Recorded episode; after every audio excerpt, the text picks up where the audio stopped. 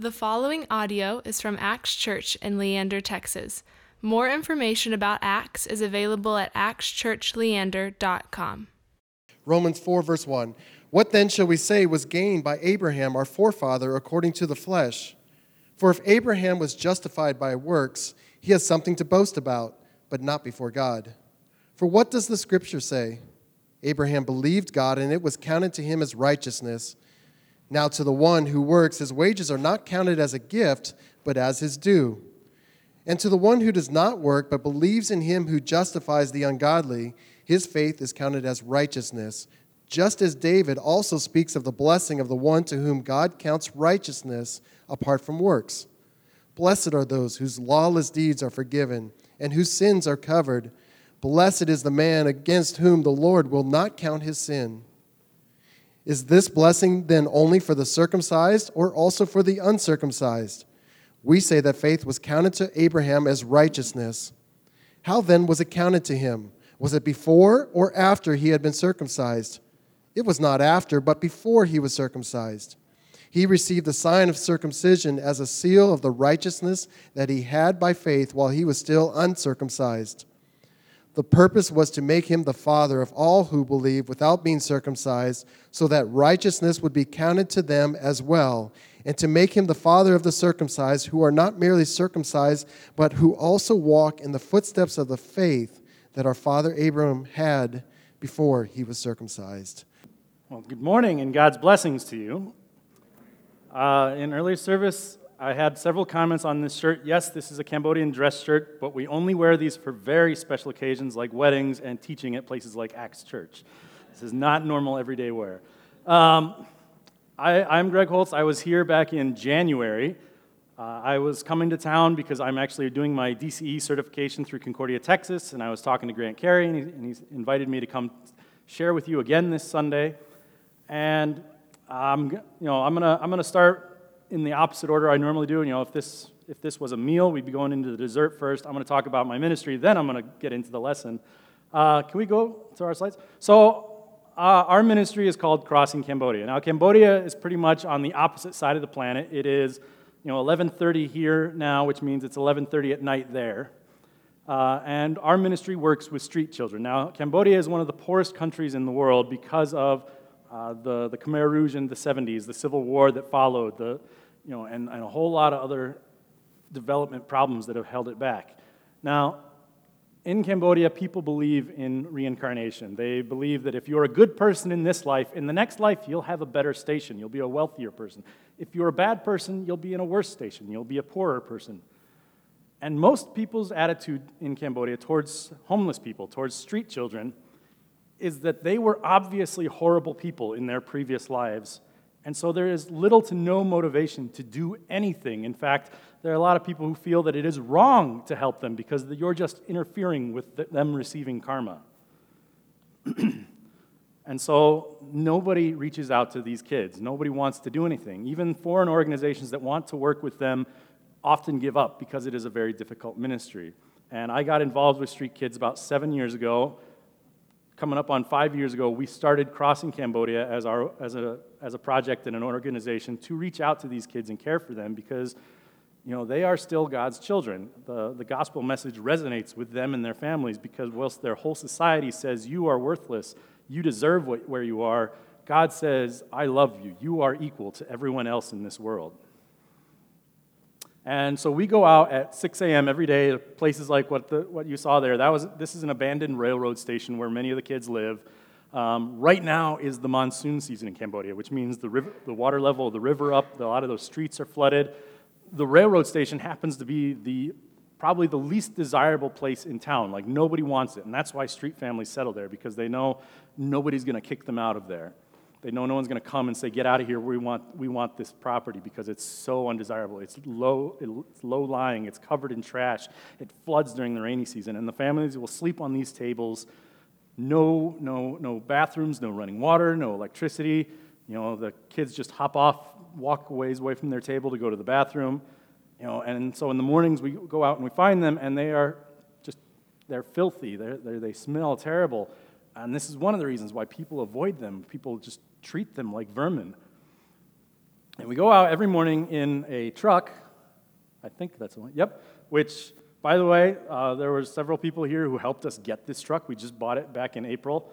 Um, so thank you to everyone who helped us get that. We really needed that. Our old tiny truck was breaking down all the time, but we go out every morning in this truck. We find 25 children, bring them into our center where we clean them up, we feed them breakfast, we get them into school uniforms, and we enroll them in school. Uh, then we bring them back for lunch. In the afternoons, we have tutoring, English classes, Bible lessons. Every Friday, we have a like a, a group worship chapel time for the kids. And the whole point is that we are doing everything we can to fill in the gaps that their families are not doing. Their families are homeless. They have the same problems homeless people here have you know, alcoholism, drug addiction, social issues. We do what we can to be like their families, and through that re- close relationship to them, we get to share the gospel to them. We get to tell them how much God loves them. And this year, we are enrolling 25 children in, in school. There's a couple kids missing from this picture, but this was from our first day of school this year. This is our fifth year putting kids in school. So our oldest kids are in the fifth grade, our youngest kid is, kids are in preschool, but you know, God, thank God we, we are able to take care of 25 kids. Um, and if anyone wants to help us keep taking care of these kids, we do sponsorships for the kids. A full sponsorship is $100 a month, which is more than the average sponsorship, but that's because these kids need more than the average kid. They need more resources, they need more attention.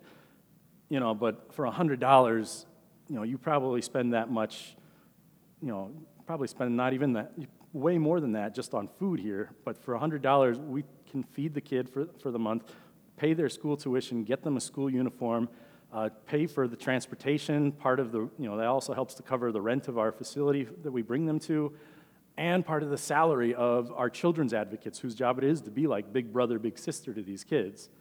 You know, so it, it you know, there's a lot that we can do for just $100. And, you know, we, I also would like to ask you to please pray for me and my family. I've been working very hard at raising money for Cross Cambodia for five years, and the last thing I always forget to do is ask for money for myself. Um, I my, my wife and I, we just had our third child back in April. Uh, so that's my family my wife Sinun, my son Richard, my daughter Julianne, and our baby daughter Elena. And that's actually my sister, uh, who's Elena's godmother. We baptized her up in Minnesota in July.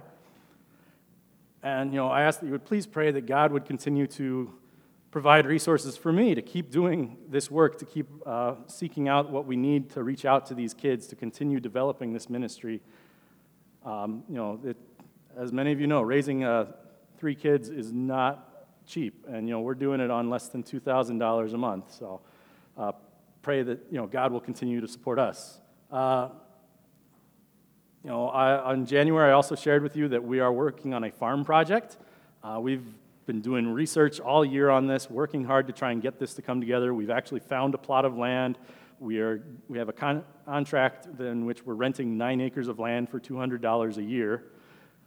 And we're going to try to grow vegetables. The whole point is, as these kids get older, a lot of them want to quit school to find money.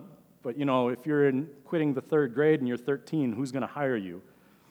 So the point is, you know, if we, we want to strike a compromise with these kids, if you go to school in the morning, we'll give you a job on the farm in the afternoon. They get an income, they get work experience, they get job skills.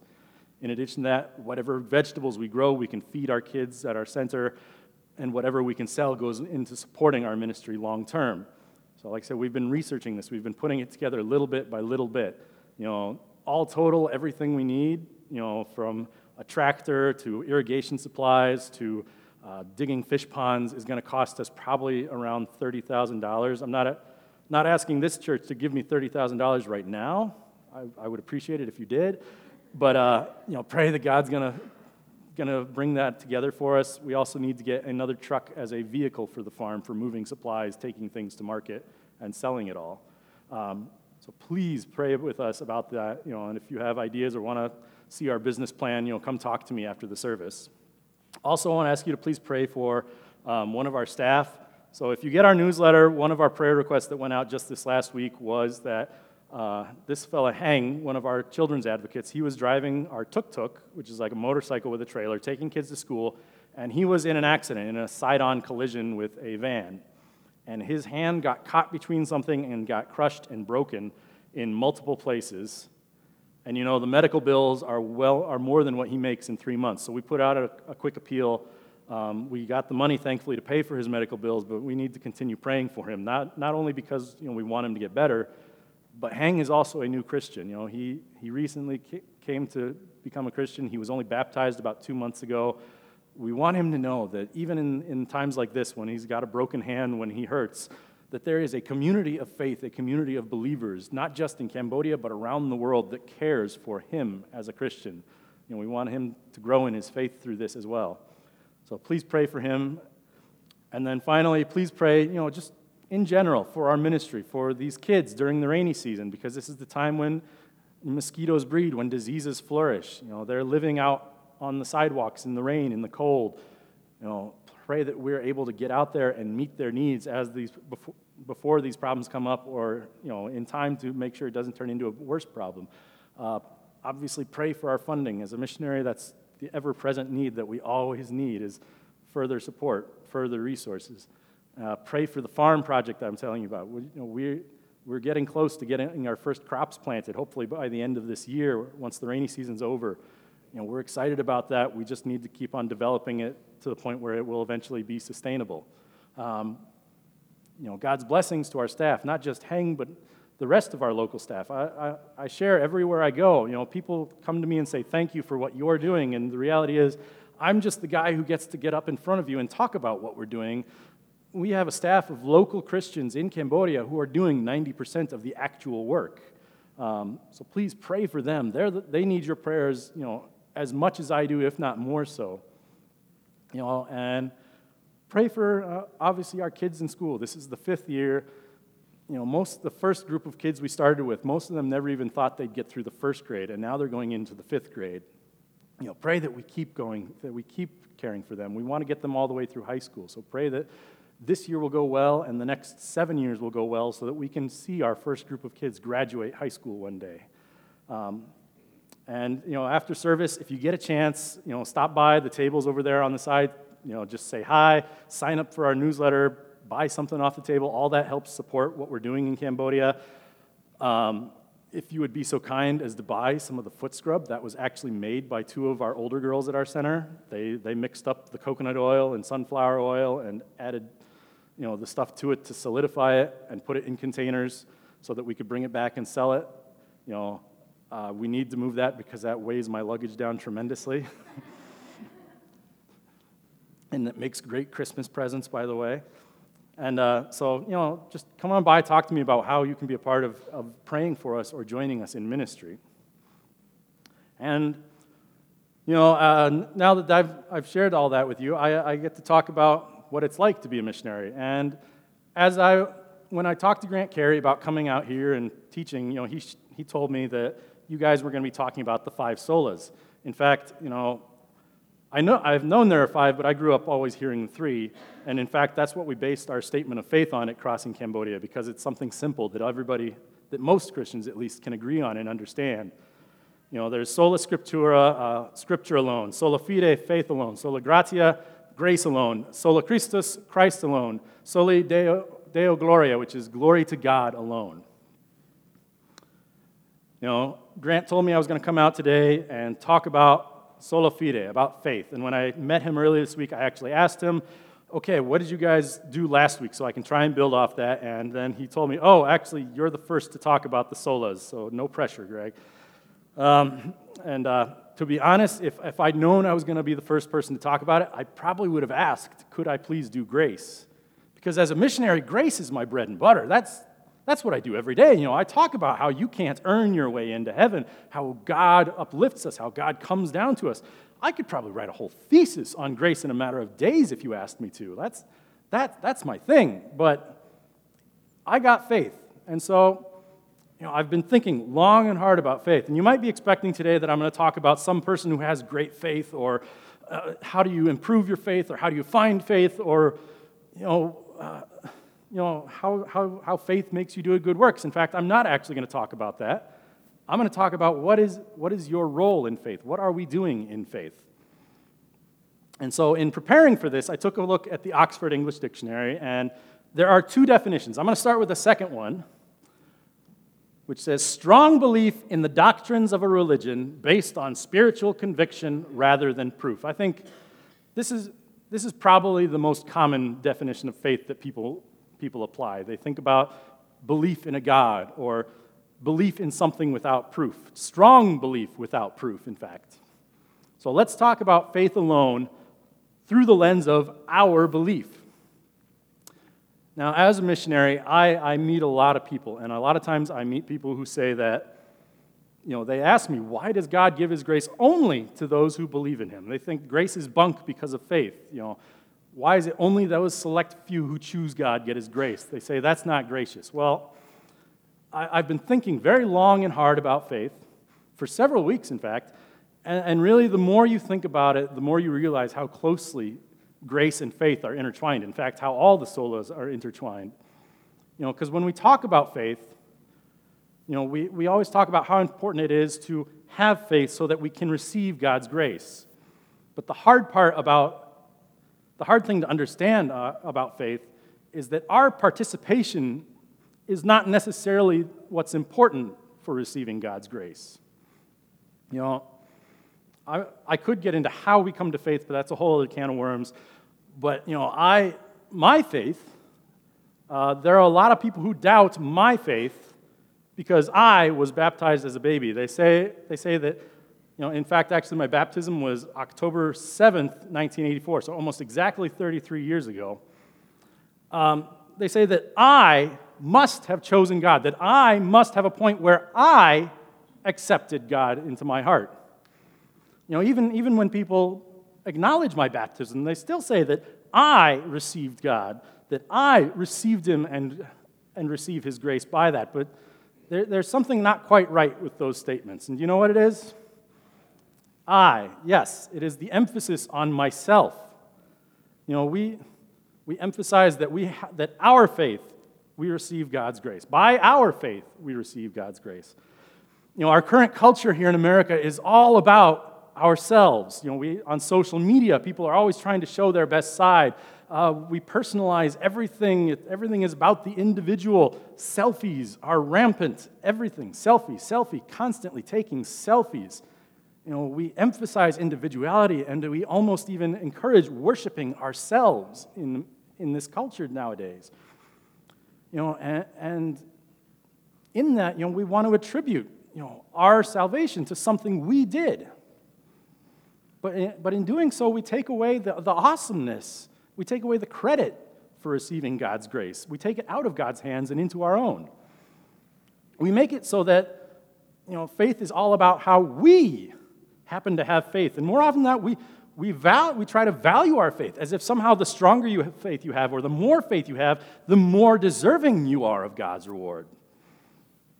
In fact, when was the last time you prayed and God did not answer in the way you wanted? I mean, I'm sure at some point in your life, you've probably thought, at least in the back of your mind, when that answer did not come, it's because I didn't pray hard enough, or it's because I didn't have enough faith. I mean, we turn on the TV and we see te- televangelists talking about if only you believe, God will bless you. You know, the, the faith healers who say, you know, you do not have, you, you are not healed because you do not have a faith. Have more faith and you will be healed, my son. They say things like that. It's all about your role in faith. Part of, a big part of this comes from the story of when the woman climbed up to touch the hem of Jesus' robe. You know, here's a sick woman who's been bleeding, no one knows what to do. So she climbs up to Christ, just thinking, maybe this guy will heal me. And she touches his robe. You know, Christ looks around, who touched me? You know, and when he finds her, he says, Daughter, your faith has healed you you know, when, when we look at our story, our, our inclination is to talk about how her faith healed her, about her strong belief, how her action in climbing and sneaking up to Christ to touch his robe healed her. And when we do that, we, we almost ignore, we, we, we turn God's grace, Jesus' power, his decision to, to give grace, into supporting roles. Because of this, we often decide that God's decision not to act in the way we want is because of our lack of faith. And we say, if only you had more faith, like the woman in Mark 5. You know, the problem with this thinking is we are so focused on our participation in faith. You know, we're so concerned with, with, with our own desires and feelings that if we, you know, we think if we just have faith, God will give us a reward. You know, if I have enough faith, God will give me a raise. If, if I pray hard enough, God is going to heal my family. But when we talk about the measure of our faith, instead of faith alone, you know, we're forced to come right back to grace. You know, God, because grace tells us that God does not owe us anything. We are sinners. You know, we're, we're trapped within a web of sin so complicated that only Christ taking it away can free us of it. Um, you know, I, I talk to lots of people about why I believe in, in God, and it, uh, it always comes back to grace because, you know, we want to think about, you know, good and evil, sin and good works is like a scale. You know, if, if the good works outweigh the sin, we're, we're great. You know, if the sin outweighs the, the, the good, then we're in trouble. You know, and, but how, how do we decide? It, are, for every sin that we commit, do we need to do three good works, two good works, five good works? Is there a valuation system of you know, we tend to think of some sins as worse than others, so surely, you know, we need to do more good works for, you know, when, you know, when we look at, look at things on the internet we shouldn't see, maybe we need to do more there, or if we hurt our spouse, we need to do more there, and taking, you know, you know, a kid taking a cookie from the cookie jar, you know, all they need, they don't really need to worry about that. You know, there's, there's no point system to sins, like this sin is three points, this sin is five points, this, this good deed is 10 points. There's, there's nothing like that. God never gave it to us. And in fact, even if there was a point system, you know, uh, we always feel like once we're good, when we commit a sin, we always feel like we're in the negative. It's like we're back down to nothing and we got to do more good works to get caught back up. You know, it seems like we can't. I wish we could do enough good works as like an insurance against those future bad, but it never feels that way. Uh, and the more and more you think about it, the more complicated it gets, and the more you realize it is impossible for us to get out from under sin. It is only by God's grace that He takes it away, that we are free from sin. And you know, it is, it is only by, you know, it is, it, God tells us this grace is for all of you. It is by, you know, it is by Christ's death on the cross, by His resurrection, that He has taken that sin away. And all you have, and all that is necessary for you to receive that grace is to have faith in Christ. You know, but we want to make that faith into something we can measure. You know, that's, that's, that's just our habit. You know, it's just our nature as sinful beings. We want to believe we can do something. You know, uh, can, can we go to Romans 4? Okay. Um, so, Romans 4, especially verses 4 and 5, says, Now to the one who works, wages are not credited as a gift, but as an obligation. However, to the one who does not work, but trusts God, who justifies the ungodly, their faith is credited as righteousness. You know, that grace, we, we think God owes it to us because we have faith. You know, we, we act like grace is God's obligation to us. You know, somehow we believe that some faith is like a great labor in which we're doing something good for God by having faith. There, you know, there's preachers around the world who tell you if you just have the right heart and mind, you can have that grace too. You will get God's blessings if you are strong enough in your faith. You know, I, I, I fall victim to this. You know, uh, I'm a sinner, but as a missionary, you know, a lot of people like to act as if somehow missionaries are like the elite special forces of the church, that we go into these, these other countries, that we have tremendous faith more than anybody else to do this, where, no, where there's not all these other Christians. And, and, you know, I buy into that sometimes. I, there are a lot of times where I feel like that's the case, where I'm supposed to be God's chosen. And I get frustrated with work, and, and I, I'm thinking, I'm following God's calling. Why is He not giving me what I need? You know, I think, I'm here, God. I'm in Cambodia. I, I'm working with street children, trying to save them and tell them about you. Why aren't you giving me more support? What, where is the money I need for this? When do I get to take a break? You know, and, and I think I have friends, you know, I have friends who are church workers here in the U.S., some of them in nice, in very well-to-do communities, in fact. And, you know, a while ago I saw one of them going on a vacation to Cabo San Lucas. They had it all over Facebook, and I, And I thought, God, I- I'm living on less than a quarter of what they're making. I'm in Cambodia. I'm following your calling. When do I get to have nice things? When do I get to go on a fancy vacation? You know, where is my reward, God? And, you know, I, I never really say it out loud, but I always think it in my head and pray it in my heart. You know, because when I say it out loud to God, I know how wrong it is. But I do say, God, I'm following your calling. You owe me. And I, you know, I know how off, wrong that is, but it's still in my heart. It's in many of our hearts. God knows it. And we, and, we, and we think we have such faith. Why is God not giving us what we need? Why is God not being gracious to us? You know, the, the, the truth of the matter is that God does not owe us jack squat.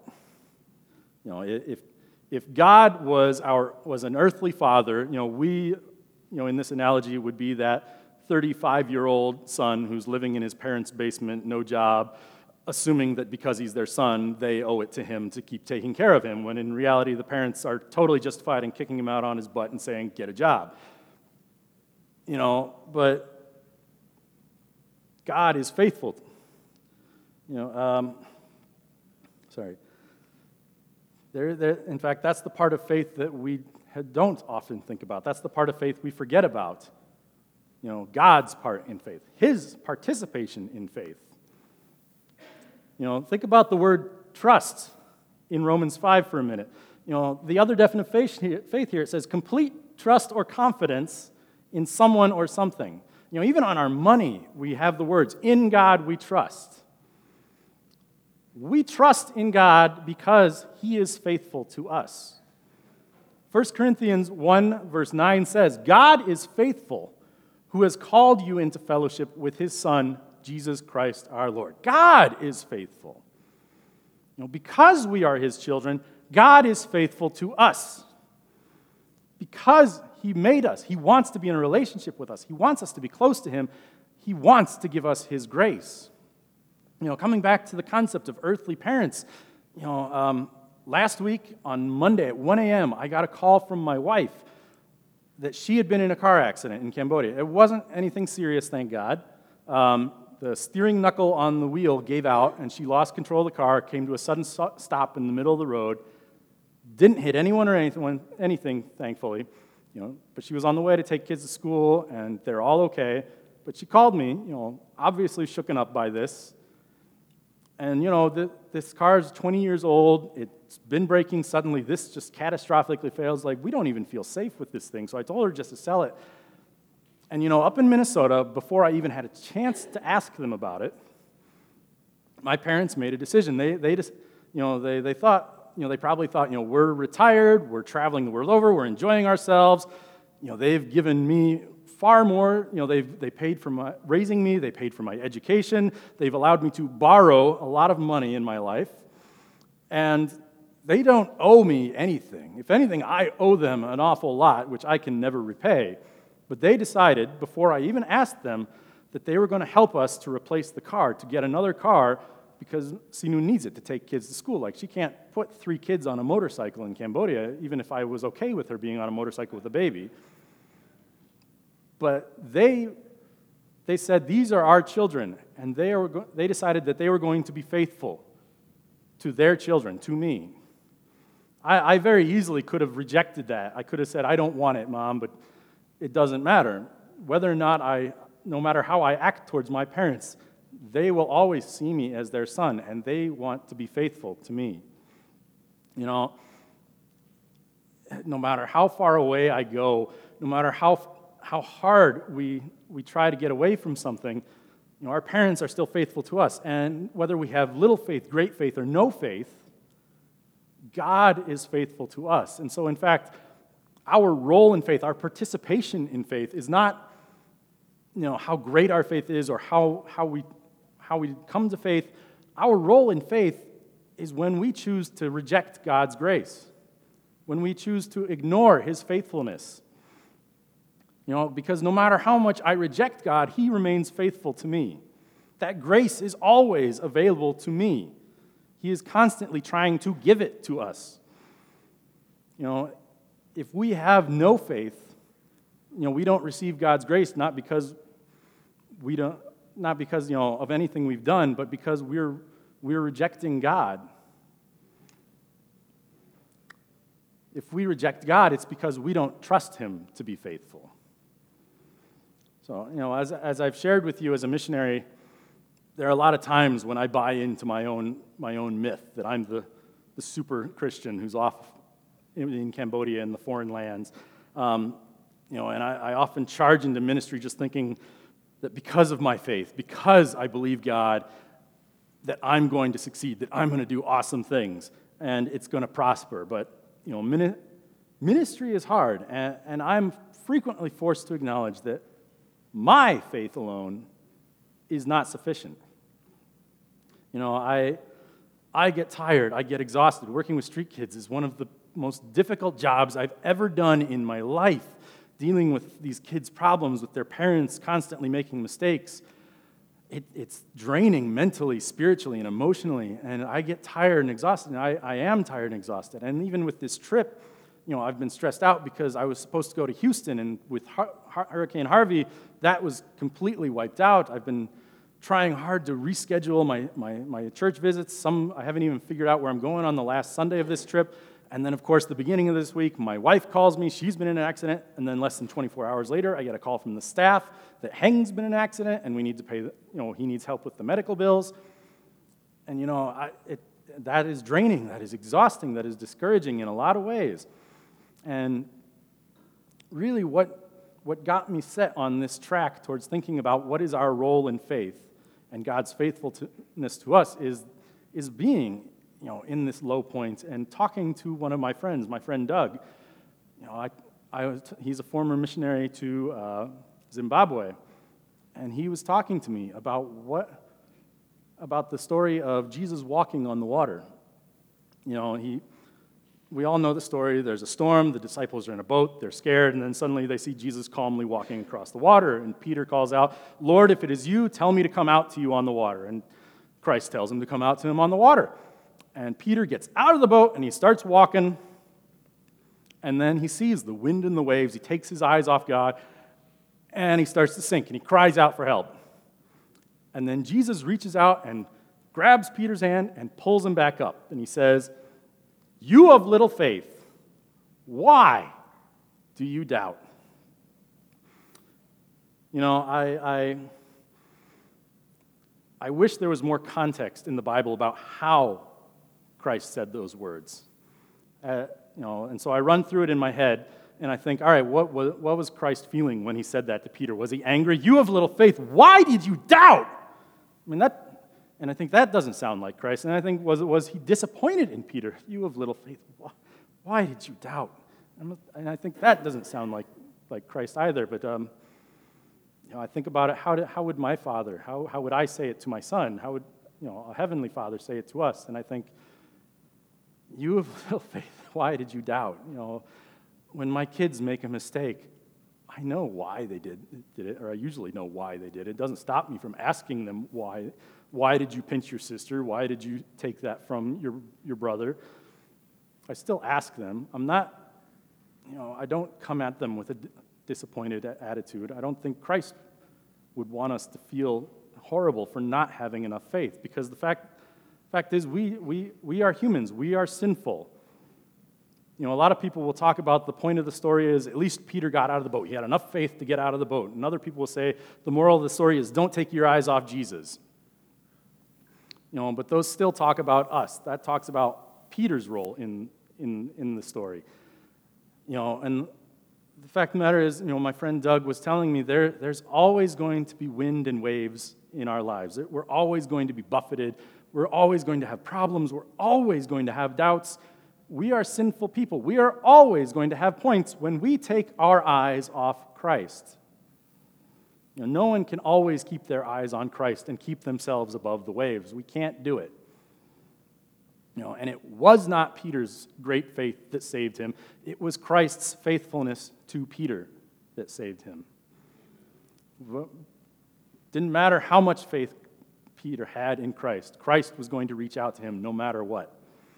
You know, in, in this sinful world, it has nothing to do with our level of faith, with our, the measure of our faith to earn God's grace.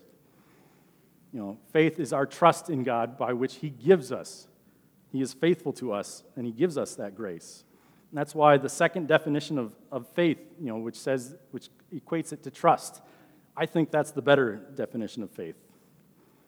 You know, God, we trust that God is faithful, that we trust that He is looking out for us. You know, and like I said, it doesn't matter whether we have a lot of faith or a little faith, a lot of trust or a little trust. God is always faithful to us. So trust that even though your faith alone is never enough, that in God's faithfulness, He gives us grace. The measure of our faith will never attain grace. It is by trust in God and His faithfulness to us. That is faith alone, and that is how He gives us grace. Uh, thank you, and God's blessings to all of you. Thank you for listening to this podcast from Acts Church in Leander, Texas. Feel free to share this message with others and stay connected with us at actschurchleander.com.